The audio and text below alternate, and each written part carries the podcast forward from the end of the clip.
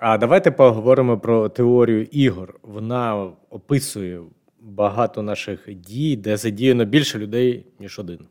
Це два, це може бути колектив, це може бути вирішення якихось соціальних проблем, політичних, або просто якоїсь банальної гри в камінь, ножиці, бумага. Ми з нею, я думаю, постійно стикаємося в житті, але я про це раніше не знав.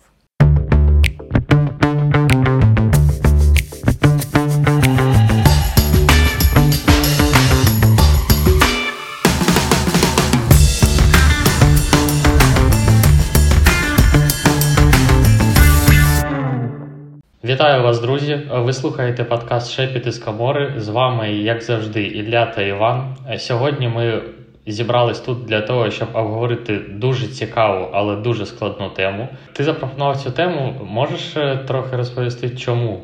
Звідки ідея? Щось прочитав, щось від когось почув? Колись я чув.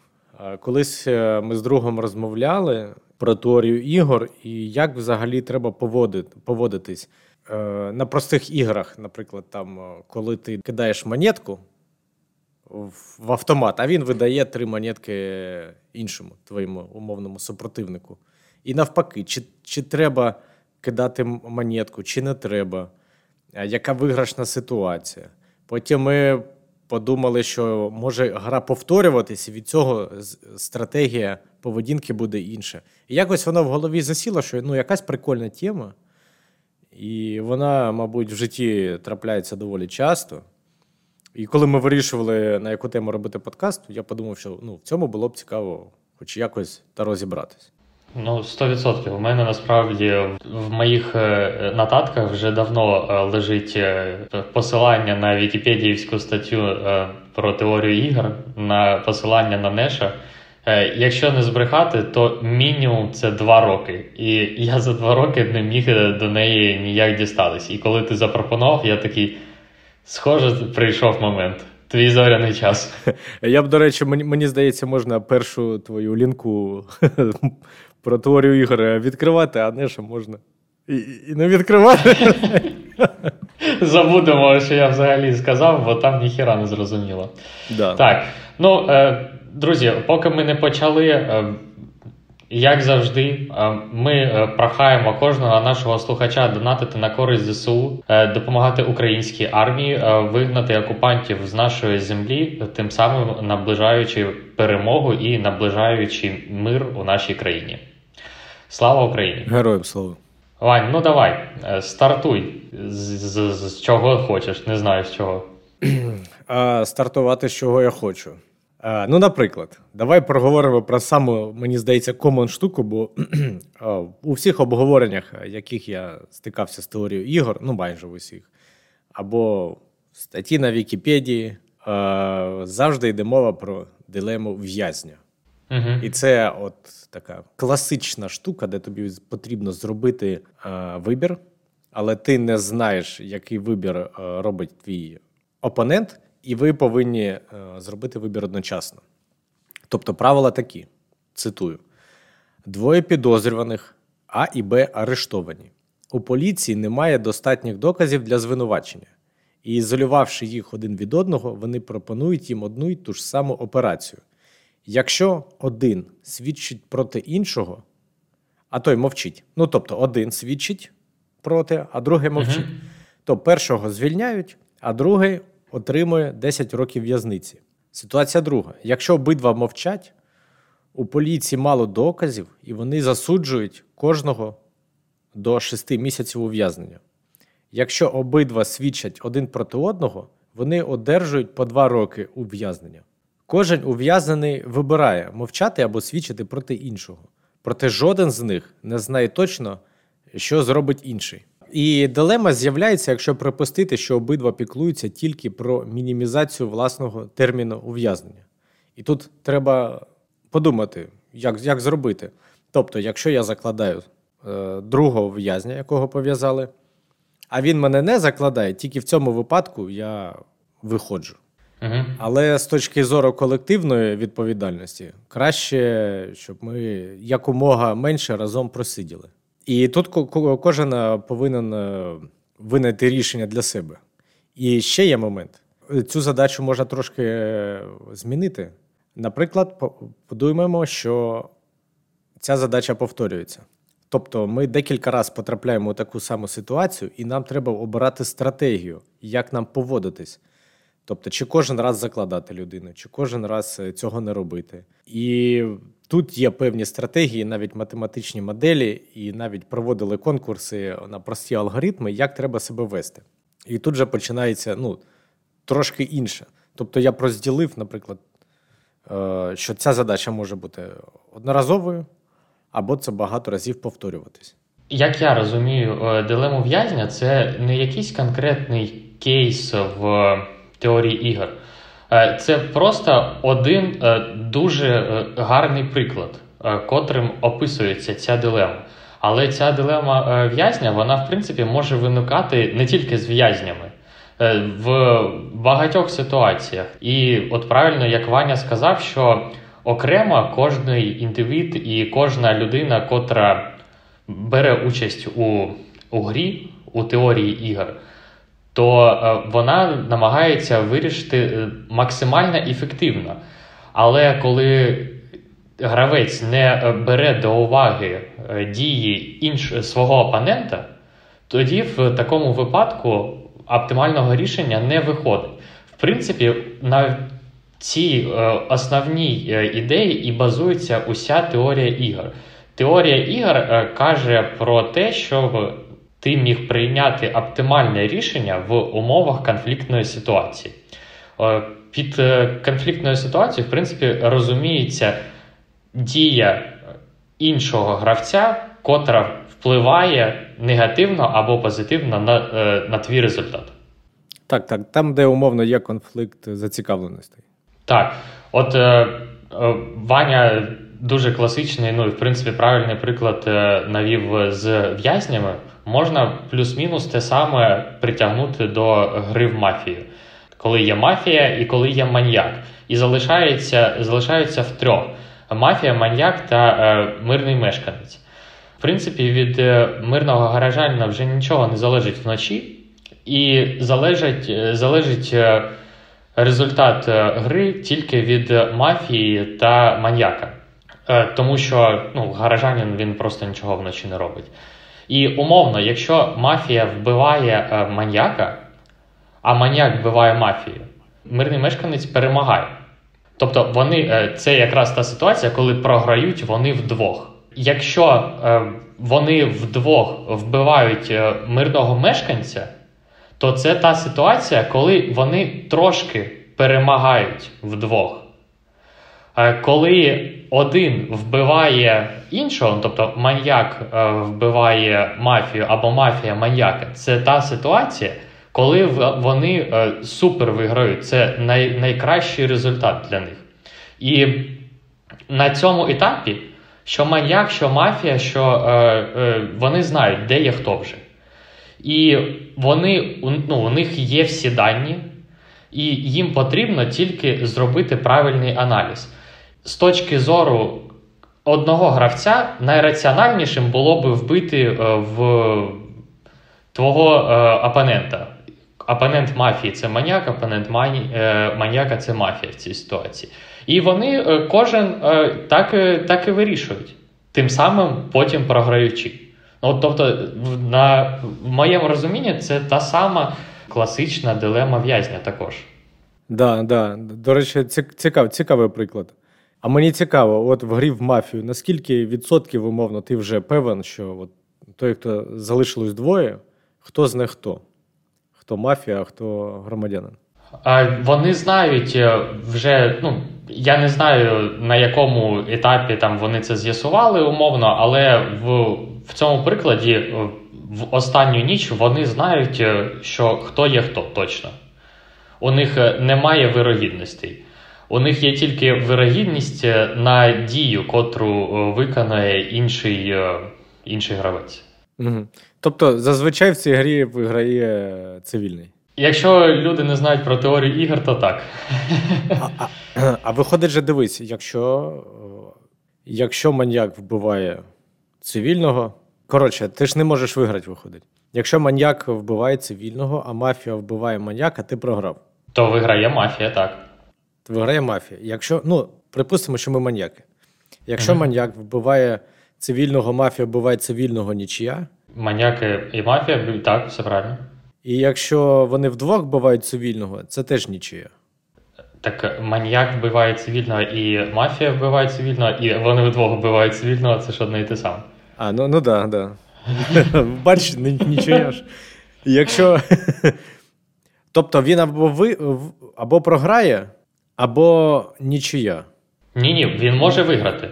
Він може виграти тільки, якщо мафія вб'є цивільного. Так. Якщо... А вона цього не зробить. Ну, ось в цьому і дилема якраз. Тому що у них немає інформації про те, хто яку дію обере. От як з двома в'язнями. Вони не знають, вони в різних кімнатах сидять. І через це вони кожен вирішують, що ліпше буде там здати свого, як це називається, не союзника. Опонента. Ну, не... про в'язнів це... Так. Хуй його знає, як його звати. Я також. Ну, ні, я забув, як називається їх кооперація. Ну, коротше. І вони просто обирають те, що ліпше покінчити зі своїм опонентом. Ну, і проблема в тому, що при таких розкладах зазвичай, якщо кожен обирає найоптимальніше рішення для себе конкретного, без уваги на те, що може зробити твій опонент, зазвичай це буде і гіршим розкладом, тобто і найгіршим для тебе може бути отак. Ну так. І, до речі, цікаво. Тут мені було просто таке, я іноді, мені подобається тема деякого альтруїзму, бо мені дуже часто вважали, що якщо я буду добре до людей ставитись, ну, умовно, не завжди. Але це, знаєш, в житті постійно така теорія ігор. То, в принципі, мабуть, і до мене будуть прикольно ставитись, і це будуть для мене певні переваги. Або, наприклад, я не буду задіюватись у корупційних схемах, давати хабарі і так далі. І, мабуть, їх стане менше, і, мабуть, моє життя стане ліпшим. Ну, типа, знаєш, що ми там приходимо до якоїсь більш розвиненої цивілізації. І, в принципі, це і є теорія ігор, що ти вибираєш певну стратегію розвитку. І от, наприклад, на кращу стратегію виявилось око за око, це ми кажемо про в'язнів, яку розробив і виставив на чемпіонаті Анатолій Рапопорт якийсь. Це там перевіряли різні стратегії, якщо дилема повторюється, ти знов стикаєшся з такою самою проблемою. Угу. Стратегія проста – співпрацювати на першій ітерації гри. Після цього гравець робить те ж саме, що робив опонент на попередньому кроці. Трохи краще працює стратегія око за око з прощенням. Коли опонент зраджує, на наступному кроці гравець іноді в будь-якому випадку співпрацює з невеликою ймовірністю. Тобто дає можливість вийти з того, що тебе зрадили, і ти починаєш погано себе, ну тобто теж його закладати. І, в принципі, така стратегія, мені здається, або якась інша, постійно у нас на підсвідомості якась спрацьовує, що в тебе такий життєвий досвід склався і такий, хоп, ну повірив там людині, або не повірив. Або, наприклад, я заходжу у тренажерний зал там на скелодром, і я думаю, та чому мені паритись, якщо вірогідність того, що зіпруть мій наплічник, дуже велика, а там потім, поки ключ візьмеш, віддаш, за нього заставу маленьку занесеш. Типа, я... позбавляюсь цього геморою, бо я думаю, що в мене нічого не вкрадуть.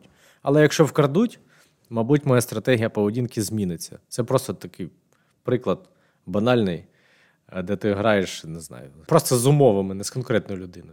І, блін, воно прикольно. Я, коли це читав, я розумію, що воно постійно це відбувається в стосунках між людьми, у всьому. Ти правий, але от я думаю зараз про твій приклад з тим, що там зіпруть, не зіпруть. Я не дуже, насправді, зараз певен, що він коректний, але... Ну, може, але схожий. Так, важливо зазначити, що те, про що ти розповідав, це був Axelrod. Аксельрод був політологом, економістом, математиком, наче трохи. І він дуже впорався по теорії ігор. І він чи то зізвав своїх корішей, ну, умовно корішей, не тільки корішей, звісно, чи він зробив конкурс, щоб вони написали програму, котра буде вирішувати, як правильно себе поводитися в тій чи іншій ситуації. І ти все правильно кажеш про те, що найлегшою стратегією і найефективнішою на перший погляд було око за око. Але чому перейшли до око за око з прощенням? Тому що, наприклад, ти неправильно прочитав свого опонента і подумав, що він хоче тебе підставити або нажав спину тобі вмазати. Тоді в такому випадку ви входите в постійний цикл, коли ви один одного підставляєте. Але знову, це при умові тому, що це не одноразова гра, а ну, багато раундів в цій грі, умовно повторюючихся. І тоді ви входите в цикл, коли ви один одного просто довбите. Це називається похибка. Чи похибка сигналу, чи похибка розпізнавання, похибка чого завгодно. Ну, тобто похибка, що ти неправильно прочитав свого опонента, або він неправильно прочитав тебе. І для або того, неправильно зрозумів якісь деталі. Так. Ну і для того, щоб вийти з цієї похибки, ти умовно даєш йому ще один шанс. Якщо у вас продовжується кооперація і вона успішна, ви продовжуєте кооперувати, наче нічого не сталося. Але ця стратегія також була не супер, тому що цією стратегією міг користуватись твій опонент. Тобто у нього був один додатковий удар тобі в спину. Коли у тебе є кінцева кількість раундів, ти точно знаєш, скільки раундів. Ти, в принципі, можеш прорахувати, коли саме тобі як діяти. Тут виходить інша теорія, інша стратегія. Інша стратегія каже про те, що ти прощаєш тільки перевірених суперників. Тобто, умовно, ви граєте 5 раундів, він тебе не підставляє, потім стається те, що він тебе підставляє, і якщо там, він 5 раундів тебе не підставляв, ти йому прощаєш. Якщо він серед цих 5 раундів тебе підставляв, ти його не прощаєш. Тобто, більш такий гнучкий підхід. І я певен, в принципі, цих стратегій до сраки. О, так. Кожна стратегія, ти можеш продумати, як реагувати, якщо ти добре знаєш свого опонента. І про це от теорія ігор каже про те, що твоя реакція, вона повинна залежати від дій твоїх опонентів, конкурентів, наприклад, якщо це в бізнесі, де завгодно. І Ваня класну штуку от з життя привів приклад. І класно це тим, що дійсно, в принципі, теорія ігор усюди. Я, можливо, багато піжу вже, але я хочу закінчити цю думку, і потім ти продовжиш. Ну ми вже звикли, ми вже не перший раз тебе слухаємо. Продовжуй, це цікаво. Вибачте, кого я змушую слухати мій мерзенний голос.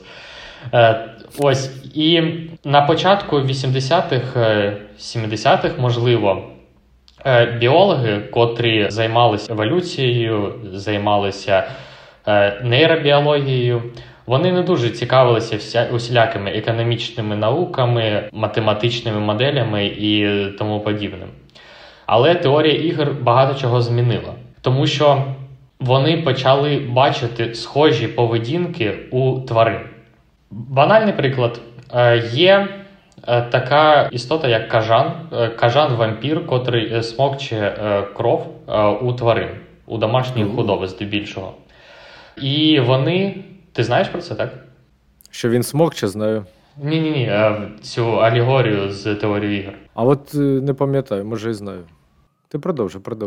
І у кажанів, у них в печері багато виводку від різних батьків. І мати, котрі виходять на полювання, смокчуть кров, вони прилітають в печеру, відригують цю кров, але вони годують усіх. Тобто вони знають, де свої, але вони годують усіх. Тому що, в принципі, ну, їм так зручно. Але коли вони починають бачити, що якийсь кажан обманює і годує тільки своїх, наступний раз вони перестають годувати дітей цього кажана. Ось тобі око за око, наприклад. Да, ну дуже схоже. Та сама історія є маленька рибка, якась дурнуваста, котра жила в акваріумі. Перед нею ставлять дзеркало, і вона думає, що це не її відображення, а це ще одна рибка. Ну, вони так ставлять, що вони просто якось на одному рівні. А потім, з іншої сторони, вони трохи викривляють дзеркало ще одне і ставлять так, що нахиляють дзеркало, іначе якась рибка агресивно налаштована на цю рибку. Угу. І вони, наче ця рибка зі своїм добрим віддзеркаленням, хочуть піднаїхати на цю рибку. Типу, вона каже, давай пізділей їй дамо. Вона каже, віддзеркаленню. І віддзеркалення їй також каже, давай пізділей їй дамо. І потім, коли вона починає пливсти, вони трохи відставляють дзеркало так, щоб її віддзеркалення було трохи далі. Тобто вона перша йде на цього умовного ворога. І в наступний раз ця рибка, корюшка, здається, вона вже не йде першою. Вона чекає і дивиться, що робить її віддзеркалення. Боже, яке тупе. Отак. Да, цікаво. Або, я думаю, що ці приклади прикольні і правильні, бо щоб зрозуміти, що таких ситуацій насправді багато, і там цих ігор безліч. А, наприклад, мені подобається дилема добровільця чи добровольця. Хороша дилема. Гра з дилемою моделює ситуацію, в якій кожен гравець може або принести невелику жертву, яка приносить користь усім, або натомість чекати, сподіваючись отримати вигоду з чужої жертви. Ну, наприклад, у якому електропостачання відключилось для всього району. Всі жителі знають, що електрична компанія не вирішить цю проблему доти, доки не подзвонить і хтось не повідомить, що трапилось хоча б одна з людина, заплативши за дзвінок.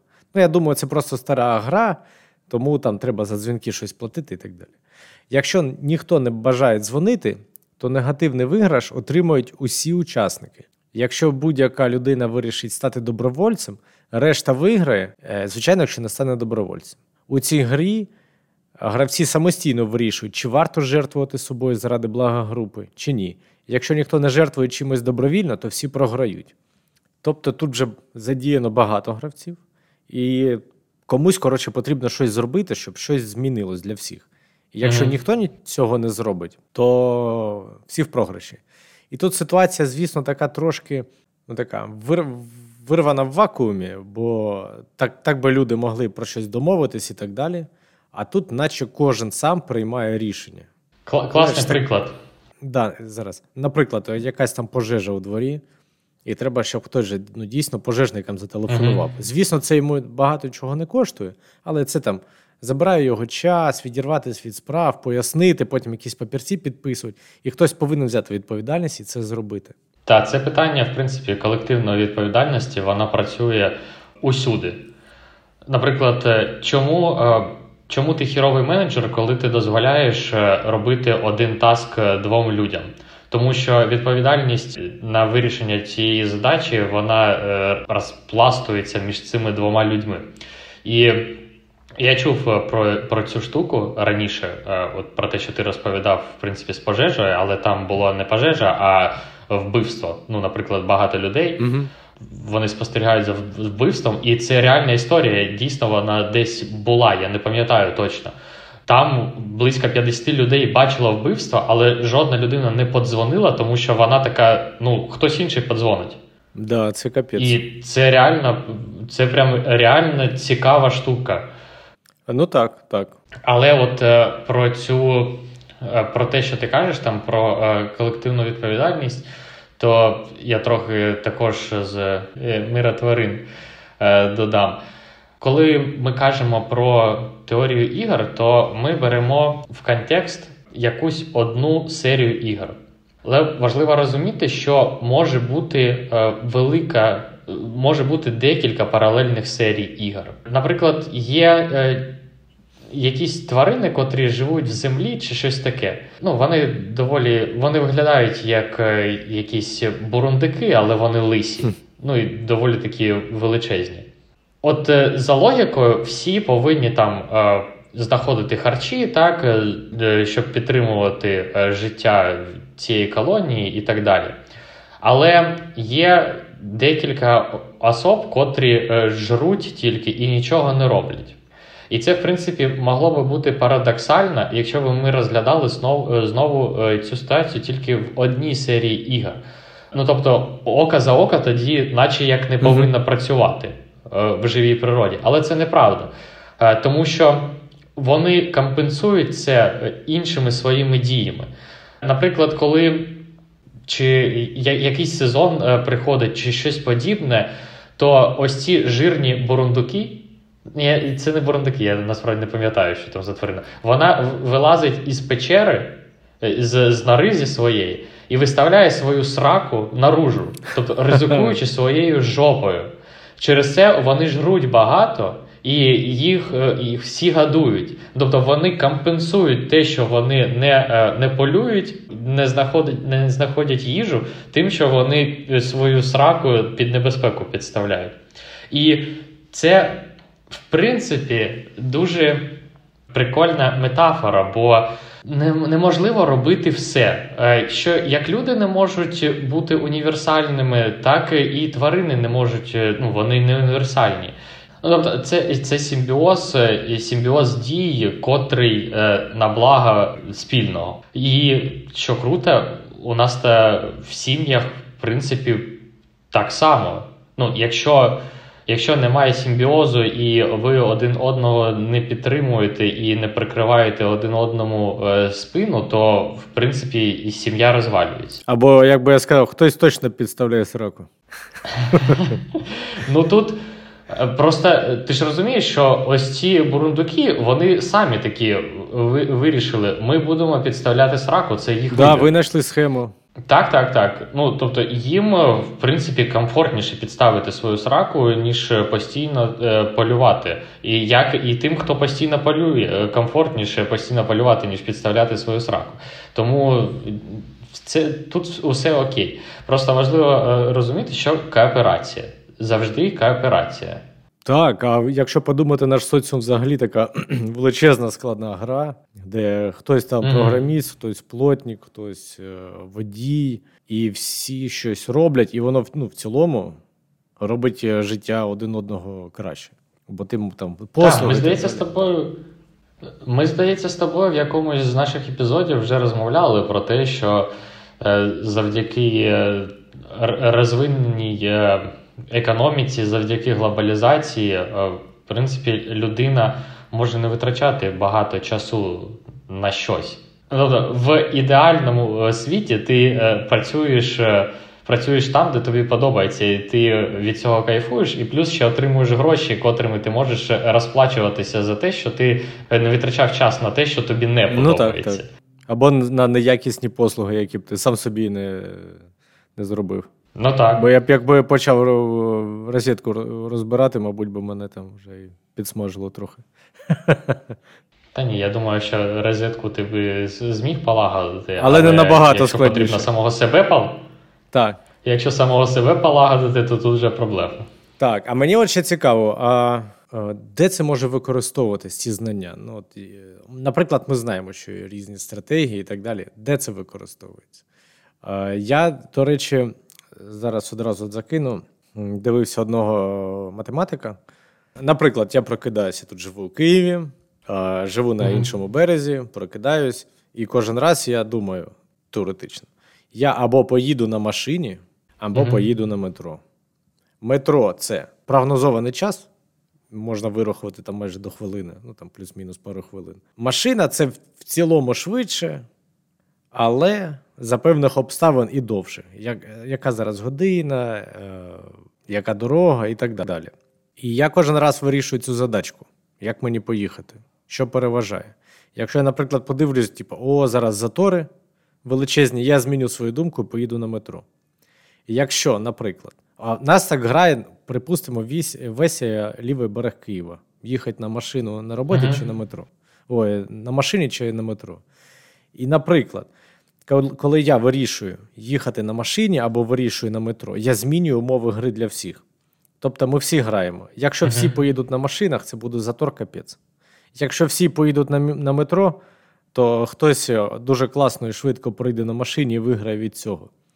І це така гра, і, можливо, я сподіваюся, що це якось там, може, урівноважується в потоках машин чи в побудуванні доріг. Хоча я дивлюсь на Київ і думаю, бля, які тут затори, торба якась. Ну, тобто, чи використовуються ці знання математичні, прорахування, наприклад, в архітектурі міста, чи ні? Я не знаю, чи це використовується. І це, в принципі, прорахувати доволі складно. Тому що, я думаю, ти знаєш про парадокс Бреса. Угу. Ну, якщо захочеш потім розповісти, якщо ні, то я потім розповім. То, беручи до уваги парадокс Бреса, не завжди прорахування чогось може призвести до покращення якоїсь ситуації. Але я думаю, що так чи інакше у будь-якій сфері використовуються ці знання. Наприклад, коли ви думаєте, у вас є якась компанія, у вас є конкуренти, ви на одному ринку знаходитесь і ви витрачаєте гроші на маркетинг та рекламу. І тобі, щоб бути на плаву, тобі потрібно також витрачати гроші на маркетинг та рекламу. Або нікому не витрачати гроші на маркетинг і рекламу. І в цьому випадку зазвичай одна сторона вирішує витрачати більше, ніж інша сторона. Що призводить до того, що друга сторона вирішує витрачати більше грошей, ніж перша сторона. Що в ітозі призводить до того, що обидві сторони витрачають більше грошей. Це дуже офігезний приклад, я його прямо уявляю, як там, не знаю, дві якісь туристичні компанії, умовно, міста Київ, чи два таксопарки якихось. Там все лімітована кількість людей, як там, наприклад, 100 тисяч, хто користується цими послугами. І ти хоч вливай мільйон, ну, якщо в цілому там рекламні кампанії на двох поділити, що $1 мільйон, що $1 мільйон, їздити буде однакова кількість людей. І тому я не знаю, яким будь. Чи їм треба домовитись, чи треба не переходити якийсь там рубіж окупованості. Бо деякі в мінус певний час можуть працювати якісь там акції. І це прям прикольний приклад. Ну, зазвичай в таких ситуаціях створюються картелі. Під час створення картелей є домовленості. Є домовленості про те, що там є якась межа. Там, ми не робимо наші ціни менше, ніж ця межа. Або ми там не вкладаємо більше грошей в маркетинг більше, ніж ця межа. Але, знову, люди, вони, скоріш, більше люблять підставляти інших людей. І дуже часто цих домовленостей не притримуються, і через це картелі розпадаються. Важливо ще зазначити, що, в принципі, картелі – це свого роду може бути розцінена як монополія. Так, це може бути незаконно. Що погано, так, що це, в принципі, ну, типу, якщо об'єднання, котре призвело до картелю, призвело до монополії, це, в принципі, незаконна штука. Але давай розглянемо, там, в принципі, картель, так, котрий не призводить до монополії на ринку, а просто там якісь між собою конкуруючі організації. І ці конкуруючі організації під час того, коли вони створюють картель, у них та все одно різні ринки збиту. Вони незалежні. І через це дуже велика спокуса підставити один одного. Є більш жорстка форма об'єднання – це синдикат. Під час синдикату ви об'єднуєтесь, і у вас є один ринок збуту якоїсь продукції. І це як фасад, через котрий все йде. І якщо хтось виходить з синдикату, він втрачає все. У нього немає ні ринку збуту, ні хіра немає. І тому ось синдикати тримаються більш щільно, і це більш стійкі структури. Ну і синдикат також може вважатися порушенням конкуренційного законодавства. Ну так. Виходить, мені здається, наприклад, у бізнесі людина, наприклад, яка коротше, класний бізнесмен, він якось підсвідомо класно грає в теорію ігор, мені здається. Або людина успішна, а вона підсвідомо правильно поводиться. Бо в неї там, може, досвіду багато і так далі. Я думаю, так. І я тут можу навести один приклад. Я думаю, як би це коротко. Я тут собі нотаточки зробив, але здоровизні. От, ну, всі ми граємо, знаємо гру в футбол. І вона дуже складна, там 11 гравців і так далі. А ми поговоримо про самий простий кейс. Самий простий кейс – це 11-метровий удар пенальті. Тобто наодинці виступає гравець, який пробиває по воротах, і воротар. На відміну від учасників лабораторних експериментів, і тренери, і нападники, і воротарі мають достатньо часу, щоб потренуватися, тобто вивчити правила. Ну, тобто тут проста ситуація. А по-друге, у всіх гравців великих серйозних матчів, а ми говоримо саме про такі, достатньо мотивації, оскільки часто на кону стоять великі суми призових, там відповідальність і так далі. Нарешті пенальті простіше вивчати, бо там не так багато стратегій.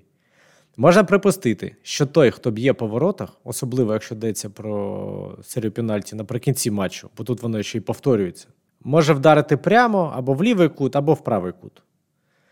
Причому прямо вкрай рідко, це може тупо проігнорувати. М'яч летить зі швидкістю 300 км на годину, хоча, я думаю, він з такою швидкістю не літає, здається, рекорд там 200 чимось. І, ну, типа, вратарі кажуть, що неможливо на це зреагувати. Тобто їм треба вибрати, чи стрибати ліворуч, чи праворуч, ще до удару ногою по м'ячу. Таким чином вимальовується ясна картина. У одного є можливість пробити в лівий або правий кут, а у другого кинутися в лівий або правий кут. Отримаємо гру близько як камінь-ножиці-бумага. Про камінь-ножиці-бумагу, до речі, кажуть, треба максимально коротше розкидувати, ну, типа, вирогідність, щоб була 1-3. Чи грають футболісти у змішані стратегії? Якщо так, то чи з правильними вагами, тобто правильну стратегію вони обирають чи ні? На цю тему майже одночасно у 2002 і 2003 роках вийшли дві статті у найавторитетніших економічних журналах. Вони популярно описані у захоплюючій книзі «Футболономіка». Теорія передбачає, що за ймовірністю 58% потрібно бити в лівий кут, якщо ти правша. А у даних ми бачимо 57,7%, ну тобто на 0,3% відрізняється. І так і пробувають люди, котрі ніколи не вивчали змішані стратегії. Тобто виходить, що, коротше, теоретично треба вираховано, що треба пробувати 58% в лівий кут, якщо ти правша. Ага. І так люди приблизно і роблять. Тобто дуже близько до того.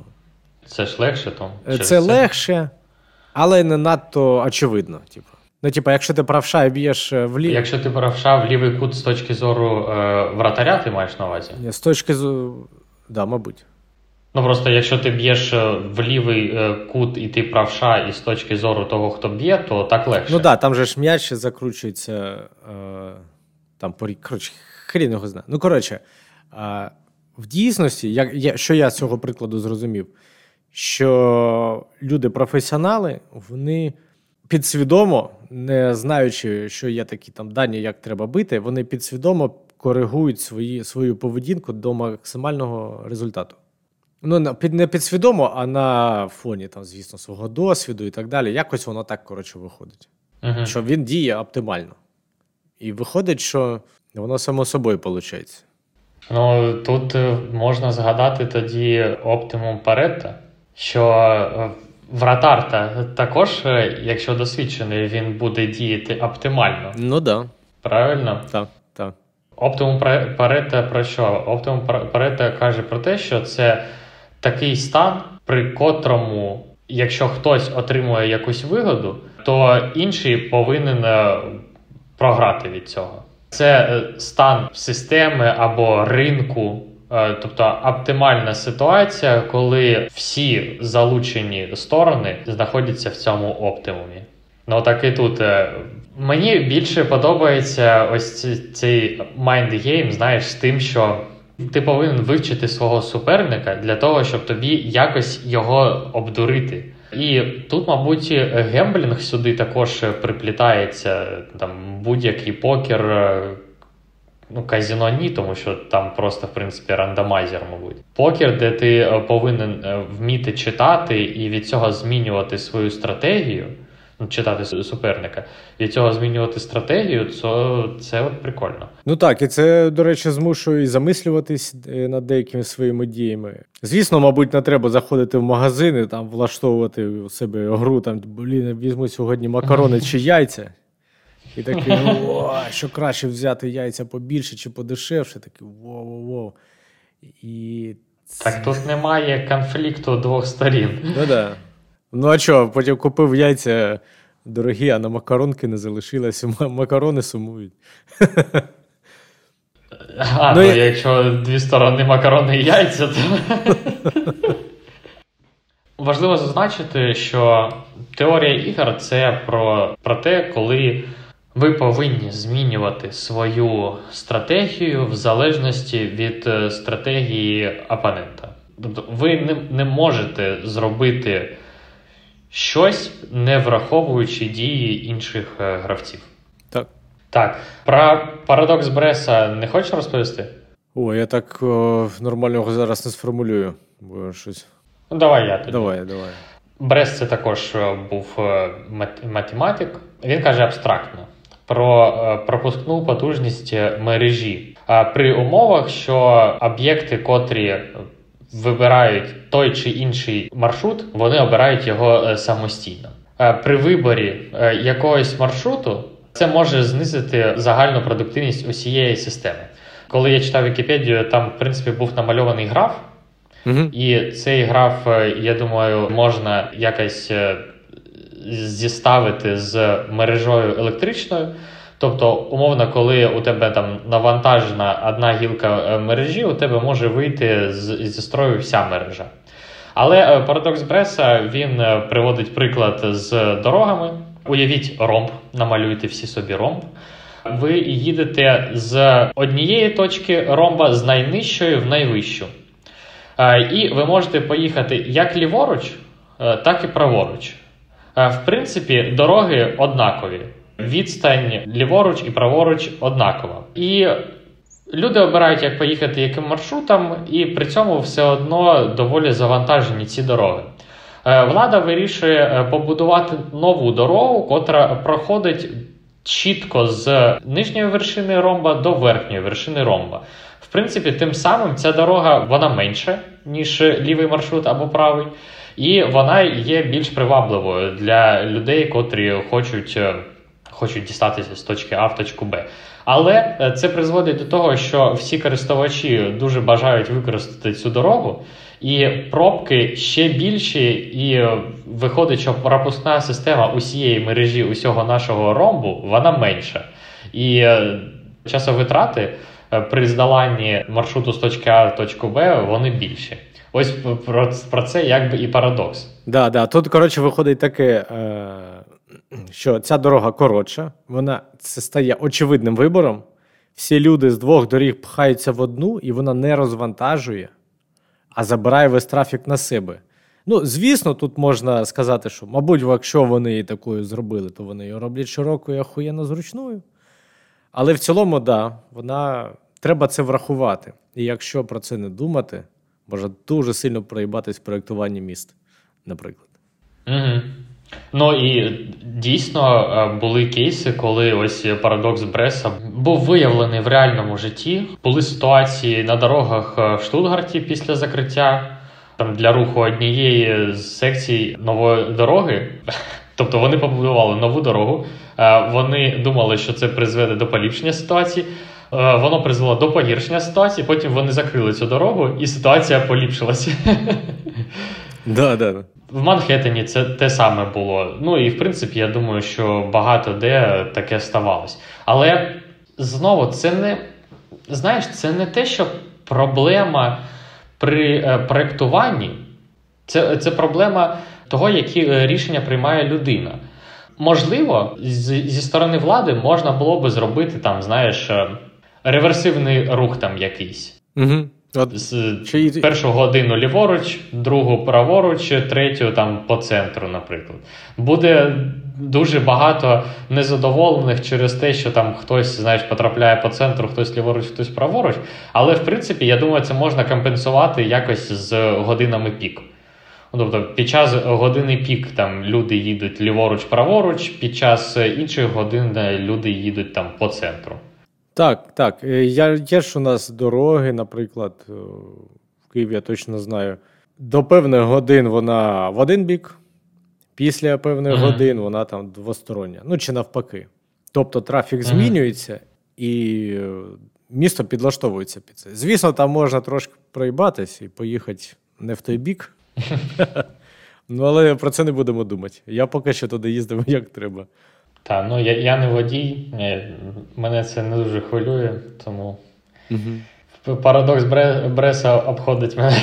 Обходить таки тебе. А ще, наприклад, теж, до речі, там банальний приклад з Вікіпедії. У політології, наприклад, сценарій дилеми в'язнів часто використовується для ілюстрації проблеми двох країн, залучених в перегони озброєнь. Обидві заявлятимуть, що у них є дві можливості – або збільшити витрати на військові потреби, або скорочувати озброєння. Жодна із сторін не може бути впевнена, що інша дотримуватиметься домовленості. Отже, обидві прагнуть до ескалації. Ну, не ескалації, а підвищення там, озброєння і впливу. Це можна вважати теоретичним поясненням політики залякування. Тобто кожна країна робить вибір, як себе вести. І це, ну да, так воно походу і є. От я згадати холодну війну СРСР та США. Це ж такі були перегони з накалюванням. І ніхто точно не знав, що там відбувалося у інших. І стільки ресурсів на це вклалось. Ой, мамці. Ну так, ну це от симетричний приклад з тим, котрий я наводив про маркетинг. Так, так, дуже схожий прям. Але більш глобальний. І... В принципі, я думаю, що тут якраз можна і зазначити рівновагу Неша. Так. Іноді уся ця штука, вона взагалі не про перегони озброєнь, а про стратегію залякування, там, як ти, здається, зазначив, про те, щоб тримати блефом або вигравати блефом якусь, отримувати переваги якісь для себе. Рівновага Неша – це... Ох, як це просто пояснити, якщо сам ще складно розумієш. Так, до речі, вона так формулюється не дуже просто. Така прикольна. Ну, тобто, це рівновага Неша, це якась сукупність дій або стратегій, котрі обирають гравці, через які ці гравці обирають стратегію більш прийнятну для себе, передбачаючи дії свого опонента. От якщо брати стратегію залякування, так, ви обираєте стратегію, ну, от, наприклад, ти ходиш в качалку для того, щоб коли в якійсь темні підворотні тебе спіймали і обісрались, і напали на тебе. Ну, тобто ти передбачаєш дію, що обісруться і не нападуть. Або ось з гонкою озброєння, наприклад, обісруться і зроблять там, як ти забажаєш там в якійсь ситуації. Ну, наприклад. І рівновага Неша – це Неш, це математик, котрому дали, якщо я не помиляюсь, Нобелівську премію за теорію ігор. Я тільки не пам'ятаю, мабуть, з економіки, так? Тому що з математики не дають. З математики не дають. Ось, ну і цьому чуваку дали Нобелівську премію, і ось рівновага Неша використовується дуже багато де. В різних політичних іграх, в маркетингових іграх, економічних іграх. Ну, під іграми я маю на увазі ось ця грання мускулами, знаєш. Тому це дуже складна наука, котру... В принципі, зрозуміти складно, але, мабуть, варто намагатись хоча б. Так, і ще раз давай, маленьке уточнення. Умовно, рівновага Неша – це тоді вона відбувається, коли ніхто не може покращити свій виграш, якщо змінить свій вибір в односторонньому порядку. Так. Що твоя дія не призводить до якогось позитивного результату, ну, тільки з твоєї сторони. Ну, тому що тому та і рівновага, що ви усі залежите один від одного. Так. Ну, чесно кажучи, воно звучить так просто. А іноді навіть саму просту гру таку береш і думаєш, а що тут мається на увазі в цій грі? От, наприклад, як нам подумати про рівновагу Неша у ситуації, коли ми дві конкуруючі контори витрачаємо гроші на рекламні кампанії? І воно вже, куди вже? Де вона є? Так, вони ж не обов'язково знаходяться в рівновазі Неша. А як її знайти в такому випадку? Кликать Неша. Ні, рівновага Неша, наскільки я розумію, це не якийсь стан, до якогось прагнуть. Розумієш, це просто стан, котрий відбувся.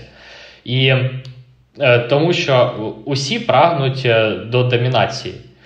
Тобто, щоб їх дія призводила до результатів, котрі вони хочуть. Рівновага Неша не дозволяє цього робити. Тому я би скоріше сказав, що всі намагаються уникнути рівноваги Неша в конкуруючі фірми. Тому що вони не хочуть, вони хочуть знаходитись в ситуації, коли вони диктують умови. І коли вони не залежать від диктації умов іншої сторони. Ну, в принципі, так би це було можливо, навіть вбивала б якусь конкуренцію, якби всі були прям в рівних умовах і діяли однаково. Це трохи інша ситуація. От ситуація з конкуруючими фірмами і ось цією рекламою, це скоріше оптимум Парето. В цьому стані ти не можеш покращити свою ситуацію, або твій опонент не може погіршити твою ситуацію, що не вплине на твій результат. Тобто, умовно, ти вкладаєш більше грошей, якщо твій опонент не вкладає, він нічого не робить. Якщо він не вкладає, то ти вижимаєш його. Так, ось в тому і справа, що ти повинен в оптимумі Парето, це той стан, коли дія однієї сторони впливає на іншу сторону, а в рівновазі Неша не впливає. Ну так, і в принципі, якщо в тебе умовно якийсь капітал, і ти можеш вичавити конкурента з ринку, бо просто втратиш грошей, але і конкурента позбудешся, і в довготривалій перспективі ти, в виграші. І це, це прикольно, це дійсно гра. Гра на кожному кроці. А потім приходить антимонопольний комітет і каже: добрий вечір. Або монопольний комітет проходить і теж каже: добрий вечір. Котрий тебе купує, чи що? Да. Так, тобто багато різних штук, котрі, в принципі, повинні багато де використовуватися, але ми цього не розуміємо. Я думаю, ти також читав про трагедію спільнот. О, трагедію спільнот, мабуть, не читав. Або термін такий, не пам'ятаю. Я думаю, що ти точно про це чув, я просто зараз трохи скажу, що це ситуація з колективною відповідальністю також. Там приводиться приклад з пасовищем та коровами. Одне селище використовує одне пасовище. В селищі багато людей, у них багато своїх корів. І є обмеження на час використання цього пасовища і на кількість корів, котрі ти можеш вигулювати, годувати на цьому пасовищі. І чому це робиться? Для того, щоб підтримувати суспільне благо. Це пасовище. Тобто, щоб воно не було максимально використане і щоб в наступних роках так само ви могли їм користуватись. Але конкретному індивіду легше сказати, що я буду більше корів вигулювати, годувати, тому що від цього я більше вигоди отримую, більше грошей від молока і так далі. З точки зору конкретної людини це логічно, але з точки зору суспільного блага це нелогічно. Тому що, по-перше, це вичерпний ресурс, і котрим користуються всі. І це проблема, котра, в принципі, ніяк не вирішується, окрім того, щоб не робити якихось ресурсів загального користування. Ну, або ви робите жорсткий аудіт того, як використовується ресурс загального користування, що не дуже корисно. Чому? Тому що це окремі люди, на це потрібно виділяти інші якісь ресурси. Кожен пастух може окремо домовитись з конкретним аудітором. І для того, щоб, в принципі, на корені прибрати цю проблему, просто потрібно її не створювати. І найефективнішим способом рішення цієї проблеми – це розділити спільне пасовище і сказати: ось, Іван, це твоя територія, ти тут вигулюєш корів, ось, Ілля, ти тут вигулюєш корів, і все. І ви не лізете на іншу територію. Ну, і схожа ситуація там з риболовлею, наприклад. Коли хтось не притримується меж вилову риби і просто вичерпує ресурс. Так. До речі, гарний приклад. У мене друг літав в Норвегію, і десь там біля якогось будиночка нікого нема, стоїть відро з черешнею, типу мисочка якась, типу одна мисочка там коштує євро. Угу. І вон там баночка з євро лежить, мисочку черешню умовно набрав, та може там не черешня була, хер його. Євро поклав, і євро лежать, і відро не пусте. Тому що кожен міг би прийти і стирити і те, і інше. І відро, блін, ще й домівку собі сплять. Але такого не роблять, бо так в цілому при багаторазових ітераціях всім краще і дешевше, ніж буде людина стояти і вже продавати, тому що витрачає час, це за 2 євро. І круто, блін. І це якраз, як на мене, показник того, що люди думають, що будуть всю гру грати багаторазово. І якщо ця гра була один раз, взяв би все і забрав. Я хотів, коли почав розповідати, я подумав, що це не підходить, потім, коли ти пояснив, дійсно так. Прикольно. Да, і цього мені іноді не вистачає. Ну, не те, що я стирив би черешню, я не бачу такого в поведінки людей. Мені здається, це не бачити логічну послідовність довгу, і що це окупиться, не пиздити. От ти там не спиздив черешню, ну, і це бісько. Хтось там краще живе, зате і в тебе нічого не тирять. І вона є, ця послідовність. Я пам'ятаю, що ми коли з тобою...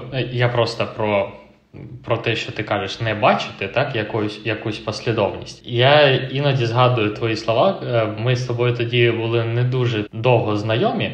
Ми з тобою там про щось розмовляли, і ти такий кажеш: блядь, так а для того, щоб, в принципі, філософствувати так на якісь теми, або у тебе був розвинений кругозір, у тебе повинен бути час. Повинен бути час просто сісти і подумати. Наприклад, ти знайшов час для того, щоб прочитати якусь толкову літературу, і поки ти не посидиш і її не пропустиш через свої мізки, у тебе вона не відкладеться нормально. Можливо, ось ця послідовність, вона не вибудовувалась. По-перше, тому що був доволі низький рівень самоосвіти людей, тому що освіта людей закінчувалась в кращому випадку після університету, і тому що у людей банально після випуску університету не було, вирогідно, або бажання, або часу обміркувати те, що там вони могли знати. Тому що я дійсно, до мене це не доходило, поки ти це не сказав. І після цього я такий: так це дійсно іноді суперкорисно витратити одну годинку, зі сторони виглядає, що ти втикаєш в стінку або в стелю, а у тебе в голові ти процесиш ці думки. І мені ось в свій час ця ідея прям дуже корисною стала. О, прикольно, до речі, я дуже радий. Так. А я ще, знаєш, як відчуваю, що ти заклопотаний, тебе там, знаєш, грошей нема, часу нема, ти такий на роботу біжиш, ну треба тобі там, коротше, виживати. То тобі, бляха, не до роздумів про черешню. Так, це, звісно, також. Про там, як потрібно політичні стосунки будувати. Ти, коротше, суто виживаєш, і тобі не до того всього. І от я не хочу себе загнаним відчувати. Та давно і не відчував. Ми всі знаємо про піраміду Маслоу, і людина не може думати про вищий рівень, поки не закритий нижчий. Тому Так, звісно, я кажу про ситуацію, коли у людини закриті базові потреби, і, в принципі, вона може виділити якусь годинку, не думаючи про те, що їсти завтра, на те, що там прочитати якусь книгу. Але важливо, що виділити годинку недостатньо. Достатньо буде прочитати і потім ще виділити годинку на обмислення. А от ще такий момент, що все дуже залежить від того, як грають інші гравці. Наприклад, чувак з Норвегії приїздить там в бідне якесь селище Київської області і таке виставляє черешні свої. Ну і що ти думаєш? Грошей він за це не отримає. І він змінить свою стратегію поведінки. От прикол. І тобто люди пристосовуються під середовище, в якому вони є. А прикинь, якщо не змінить, ото прикольний тип. Альтруїст. Змінить рано чи пізно. Змінить. По-любому змінить. Так, і це як і гарна сторона, так і погана сторона соціалізації. Тому що якщо ти знаходишся в класному середовищі серед розумних, класних людей, то ти сам стаєш розумним, класним. Якщо ти знаходишся в середовищі серед гівнюків, ти сам стаєш гівнюком. Для того, щоб зрозуміти, що ти знаходишся в середовищі гівнюків, тобі потрібен час на те, щоб це обмислити.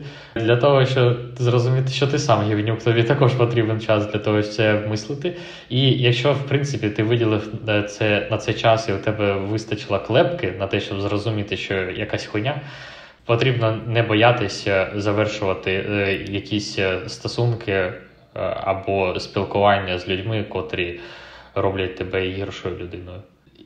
Це, мабуть, була би найкраща порада підліткам, але у нас 18+, стоїть, тому підлітки нас не слухають. А я знаю по собі, що гівнюки бувають і 18+, тому моя порада – не будьте гівнюками і не тусуйте з гівнюками. Ні, я просто чому сказав 18+, тому що людина, котра 18+, мені здається, що вона вже, вона починає формуватись там і умовно після 20 років вона сформована, давай скажемо 20+. І от людина в 20+, вона вже в змозі розрізняти, де гівнюк і де не гівнюк, і не потрапляти під вплив гівнюків. Плюс-мінус є якийсь вже життєвий досвід для цього. Ну так. Тому я би сказав, що це більш гостре питання для людей, котрі ще не повністю сформувалися. Так. Коли у тебе не вибудовані кругозори чітко, коли ти ще не зовсім розумієш, що погано, що непогано, і... це такий, мабуть, шаткий. Чим молодший, тим більше на тебе це впливає і, можливо, важливіше. Якось так. Угу, так. Більший вплив буде для тебе мати. Взагалі, прикольна тема. Чесно кажучи, вона все одно для мене залишається дуже абстрактною, але іноді я розумію, що, можливо, там не треба бути якимось умовним альтруїстом в якомусь там більш агресивному світі. Бо ти нікому користі не принесеш, тільки там сам все просреш. І цікаво. Я от думав про ці ігри. Моя стратегія спілкування з людьми, вона чітко описана однією з основних стратегій. У тебе також, мабуть, так? Не знаю, ти мстивий. Я дуже насторожено відношусь до людей на початку. Нелегко входжу в дружній контакт з людьми. Тобто мені потрібно ось ці 5 раундів, коли я побачу, знаю, що людина не підставляє, і тільки після цих 5 раундів я можу такий вважати, що окей, людина в порядку, людина мене не підставить, і відчувати себе плюс-мінус там захищено, мабуть. І тоді я можу почати розкриватись людині. Але до 5 раундів А можеш якийсь приклад навести? Банальний, так? Я не можу з людиною, з котрою я там погано знайомий, розмовляти на якісь теми, котрі мене зачіпають, скажімо. Я не можу викласти душу людині, котрій я не довіряю. Угу. Так. То було б вже перебор всім розповідати, бо бомжа підсів і такий, безхатьку ми любимо. Чувак, я тут, мені здається, що... ти трохи інша людина, тому що ти прям супер відкритий чувак. І ти прям Ну, зрозумієш, у тебе з перших днів знайомства з ким би то не було, ти супер відкритий. А я навпаки, я закритий. Ну так, я відкритий. Ну, я дійсно відкритий, я щось там не дуже шкварюсь там про себе щось розповідати, але ну, все одно я розповідаю не все і не все. Ну, це зрозуміло. Але... Так, але, ну, перекос трохи є, так. Але у мене от цього, ну, я не можу взагалі там щось плюс-мінус особисте розповідати людині, котрій я там, ну, якось не довіряю. Ну так, розумію. Тому я от йду по цій стратегії, коли, знаєш, я починаю з настороги. Якщо хтось там підставляє, я не буду продовжувати спілкування з людиною вже точно. Якщо там 5 раундів пройшло, людина не підставляє, я тоді можу залишати шанс на те, щоб там форгів зробити. До речі, цікаво, я доволі багато речей якихось там чи продавав, чи купляв на OLX. Угу. Якось так стало, що у мене ніколи не було проблем. Ну, OLX – це дошка оголошень, де можна там виставити, не знаю, фотооб'єктив і там продати його або купити. І багато було ситуацій, що ну, в цілому ходить таке, що люди беруть якусь передплату, просять на картку. Наприклад, ти продаєш, не знаю, стул за 1000 гривень.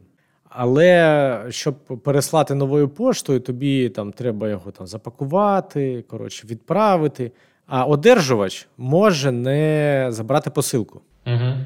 Може не забрати. Тому його тобі повернуть, і ти за доставку заплатиш зайві кошти. З іншого боку, ти можеш сказати, мені треба 200 гривень передплати за те, що я висилаю. Ну, а потім, якщо стул підходить, повертаєте там ще 800. Угу. І окей, але ти можеш його ще обманути, типу він тобі 200 гривень переплати кидає, а ти йому стул не перекидаєш. Ну і всякі такі ситуації бувають. Я зазвичай що роблю? Мені кажуть там, стільки-то, я беру і перекидаю гроші. Наприклад, я в Інстаграмі там побачив собі світильник, замовив, і вони кажуть, ну ми там, коротше, 50% передплати бажано. Я тако беру і скидаю їм 100, ну там 50 або 100, коротше, мінімум 50. Я скидаю 100, тому що я ще не стикався з тим, що мене намахують. У мене були ситуації, там на OLX я просто гроші переводжу. Або я навіть, здається, фотоапарат продавав, а мені чувак просто там повну суму скинув. Чи фотоапарат? А, ні, альпіністські ботинки. А він каже, я тобі повну суму скидаю, коротше. Якщо мені не підійдуть, там повернеш. Я такий, то окей. Угу. Ну, бо там присил, коротше, якась ситуація була. І якось отак ми довірливо поводимось, і виходить просто... І класно. Звісно, якщо мене намахають, моя стратегія дещо зміниться. Я буду більш обережним. Це мені додасть геморою в комунікаціях, в переводах, всякої такої штуки. Але, ну, блін. Так, да, я доволі довірлива людина, мабуть. А я доволі suspicious. Я завжди підозрюю, що мене хочуть наїбати, бо мене найобували. Угу. Це було там... Перші курси якісь універу, щось таке, я хотів купити бушний айфон. Чувак ось так, як ти кажеш, що давай мені передплату за пересилку. Ну, я скинув, і він зник. А він хорош. Ну, типу, блядь, там ці гроші взагалі невеликі, але на той час ці гроші мені... Ну, типу, були потрібні, я так скажу. Через подібні ситуації, я думаю, що так, ти змінюєш відношення до таких самих ситуацій, але я не думаю, що ти змінюєш, в принципі, своє відношення в поведінці до людей. Тому що, мені здається, що я завжди був такий, навіть до того, як мене... навіть до тих ситуацій. Я думаю, трошечки це все-таки змінює, але, ну, типу, одна ситуація глобально не змінить, бо... Тебе є там свій, там, не знаю, психотип, там, звички свої і так далі. Але, ну, трошки змінюю, впевнений. Ну, мабуть. Ну, мені подобається моя риса, така відкрита. Так, ну, це супер класно. Ну, я не знаю, як ти цьому навчився, або ти з народження таким був. Ну, коротше, це супер крута риса, сподіваюся, що вона у тебе завжди буде. Тому що це... Сподіваюся. Це дозволяє людям... Ну, дуже швидко йти на зближення з тобою. Ну, а це виграш як і людям, котрі йдуть на зближення з тобою, так, в принципі, і тобі, тому що, ну, твоє коло спілкування розширюється, це завжди класно. Ну, так, взагалі не дуже зрозуміло, в чому моя потреба, що я так роблю, але це окреме питання, я думаю, сюди воно ніяк не запхається. Та, якось ми відійшли від теорії ігор, мені здається. Так, попливли. Ну, ми, здається, і в принципі, мабуть, покрили те, що хотіли розповісти. Я думаю, що так. І принаймні більшість того, що я тримав в голові, ми з тобою обговорили. Так, я думаю, ну, тут я теж трошки тримаю ще в голові, що бувають там різні ігри, там паралельні там, і так далі, але думаю, що це прям зайве.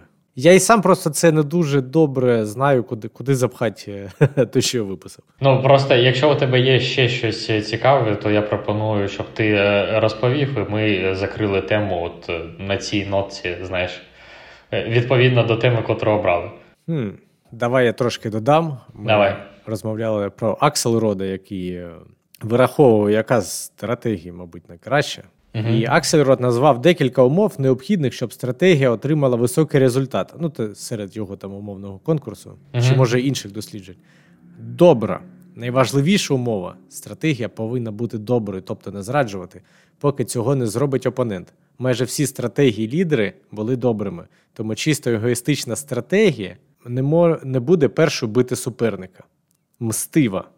Проте успішна стратегія не повинна бути сліпим оптимістом. Вона повинна завжди мстити. Приклад немстивої стратегії – завжди співпрацювати. Це дуже поганий вибір, оскільки підлі стратегії скористаються цим. Прощаючи. І інша важлива якість успішних стратегій – вміти прощати. Помстившись, ви повинні повернутися до співпраці, якщо опонент не продовжує зраджувати. Це запобігає нескінченній помсті один одному і максимізувати виграш. Це ми там на початку, коли говорили, що око за око з прощенням. Не заздрісна. Остання якість – не бути заздрісним, тобто не намагатися набрати більше очок, ніж опонент, що, в принципі, неможливо для доброї стратегії. От. І я думаю, що ми в своїй поведінці постійно балансуємо цими поняттями. І, коротше, добрим бути круто. 100%. І трошки мстивим. Так, тому, любі друзі, будьте добрими, донатьте на користь ЗСУ для того, щоб помститись вонючим окупантам. Супер завернув. Раді, що ви дослухали до кінця. Сподіваюсь, вам сподобалось. Мені особисто сьогодні дуже легко якось тема пішла. Готування була, не скажу, що прям гладенько, тернистий шлях, але... Тема супер. Дякую, що запропонував. Так. Дякую за розмову, Ілюха. Слава Україні! Героям слава!